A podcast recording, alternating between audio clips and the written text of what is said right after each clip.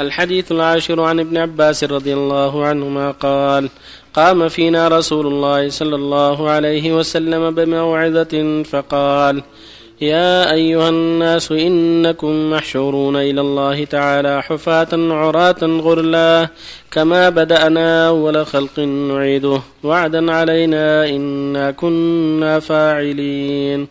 ألا وإن أول الخلائق يكسى يوم القيامة إبراهيم صلى الله عليه وسلم. ألا وإنه سيجاء برجال من أمتي فيؤخذ بهم ذات الشمال. فأقول يا ربي أصحابي فيقال إنك لا تدري ما أحدثوا بعدك فأقول كما قال العبد الصالح وكنت عليهم شهيدا ما دمت فيهم إلى قوله العزيز الحكيم. فيقال لي إنهم لم يزالوا مرتدين على أعقابهم منذ فارقتهم. متفق عليه. الحادي عشر عن أبي سعيد عبد الله بن مغفل رضي الله عنه قال نهى رسول الله صلى الله عليه وسلم عن الخذف. وقال إنه لا يقتل الصيد ولا ينكو العدو وإنه يفقه العين ويكسر السن. متفق عليه. وفي رواية أن قريبا لابن مغفل حذف فنهاه وقال إن رسول الله صلى الله عليه وسلم نهى عن الحذف وقال إنها لا تصيد صيدا ثم عاد فقال أحدثك أن رسول الله صلى الله عليه وسلم نهى عنه ثم عدت تحذف لا أكلمك أبدا. وعن عبس بن ربيعة قال رأيت عمر بن الخطاب رضي الله عنه يقبل الحجر يعني الأسود ويقول إني أعلم أنك حجر ما تنفع ولا تضر ولولا أني رأيت رسول الله صلى الله عليه وسلم يقبلك ما قبلتك. متفق عليه. بسم الله الرحمن الرحيم. الحمد لله وصلى الله وسلم على رسول الله وعلى آله وأصحابه ومن اهتدى بهدى أما بعد فهذه الأحاديث الثلاثة كالتي قبلها في وجوب المحافظة على السنة وتعظيمها وتعظيم ما شرع الله جل وعلا من الأوامر والفرائض سواء كان ذلك من القرآن أو من السنة. ما كان من القرآن فهو أعظم وما كان من السنة فهي الحكمة وهي شقيقة القرآن وهي الوحي الثاني.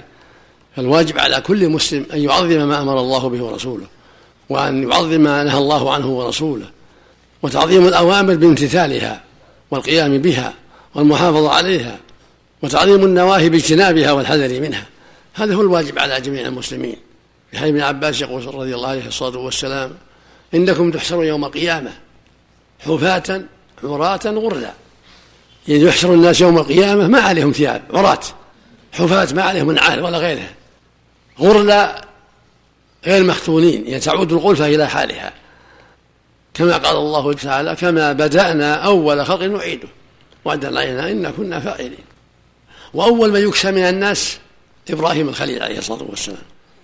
أول من يكسى إبراهيم عليه الصلاة والسلام.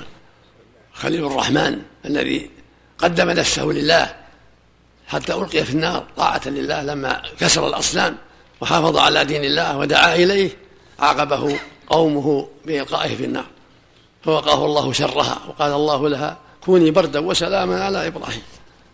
وأرادوا بكذا فجعلناهم الأخسرين. قال وإنه يزاد يوم القيامة أناس عن حوضي. فيقول أصحابي أصحابي. فيقال إنك لا تدري ما أحدثوا بعدك. إنهم لم يزالوا مرتدين على أعقابهم منذ فارقتهم. فأقول كما قال العبد الصالح يعني عيسى عليه الصلاة والسلام وكنت عليهم شهيدا ما دمت فيهم. فلما توفيتني كنت أنت الرقيب عليهم وأنت على كل شيء شهيد. وفي اللفظ الآخر فأقول سحقا سحقا لمن بدل بعدي. يعني بعدا بعدا لمن بدل بعدي.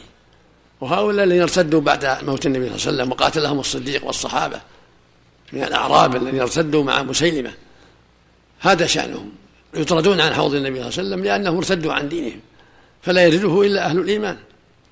فالواجب على كل مؤمن أن يحافظ على دين الله وأن يستقيم على الحق حتى لا يطرد يوم القيامة حتى لا يحال بينه وبين حوض النبي صلى الله عليه وسلم وبين الجنة.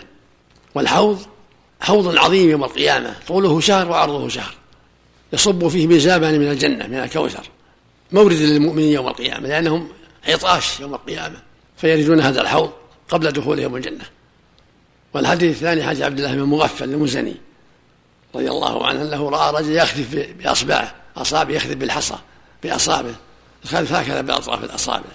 فقال لا تخذف. الرسول نهى عن الخذف وقال إنه لا يصل صيدا ولا ينكأ عدوا ولكن قد يكسر السن ويفقع العين. ثم رآه يخذف مرة أخرى. قال أنهاك عن هذا وأقول لك النبي نهى عنه. ثم تخذف مرة أخرى؟ لا أكلمك أبدا. يعني هجره على تساهله بالسنة. هجره عبد الله رضي الله عنه. من باب التأديب. فهذا يدل على أن طالب العلم والأمير وكل مؤمن إذا رأى الهجر للمصلحة هجر. من أظهر المعصية يهجره سواء في المرة الأولى أو الثانية أو على حسب ما يراه مصلحة. للتأديب حتى يتوب من عمله.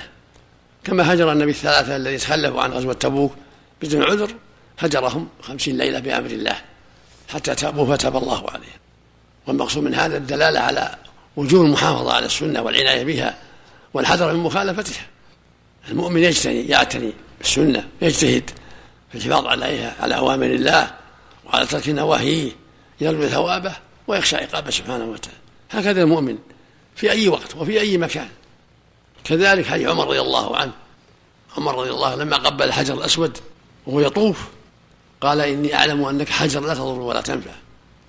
ولولا أني رأيت النبي يقبلك ما قبلته. يعني أنا قبلته تأسيا بالنبي صلى الله عليه وسلم. لا لأنك تضر أو تنفع. يبين عمر للناس أن أن تقبيل الحجر والطواف بالبيت واستلام الركن اليماني كل لاجل اتباع السنة تأسي بالنبي صلى الله عليه وسلم. لا لأن الحجر يضر أو ينفع أو الركن اليماني لا. ولكن نقبل الحجر الأسود ونستلمه ونستلم الركن اليماني تأسى بالنبي صلى الله عليه وسلم. واتباعا له لأن الله قال لقد كان لكم في رسول الله أسوة حسنة. وفق الله الجميع. الزود على الحوض يدخل فيه العصاة. نعم لا المؤمنون الكفار بس. يعني يعني المرتدون البدع أحسن المرتد من كفر ببدعته أو معصيته يزاد عن الحق.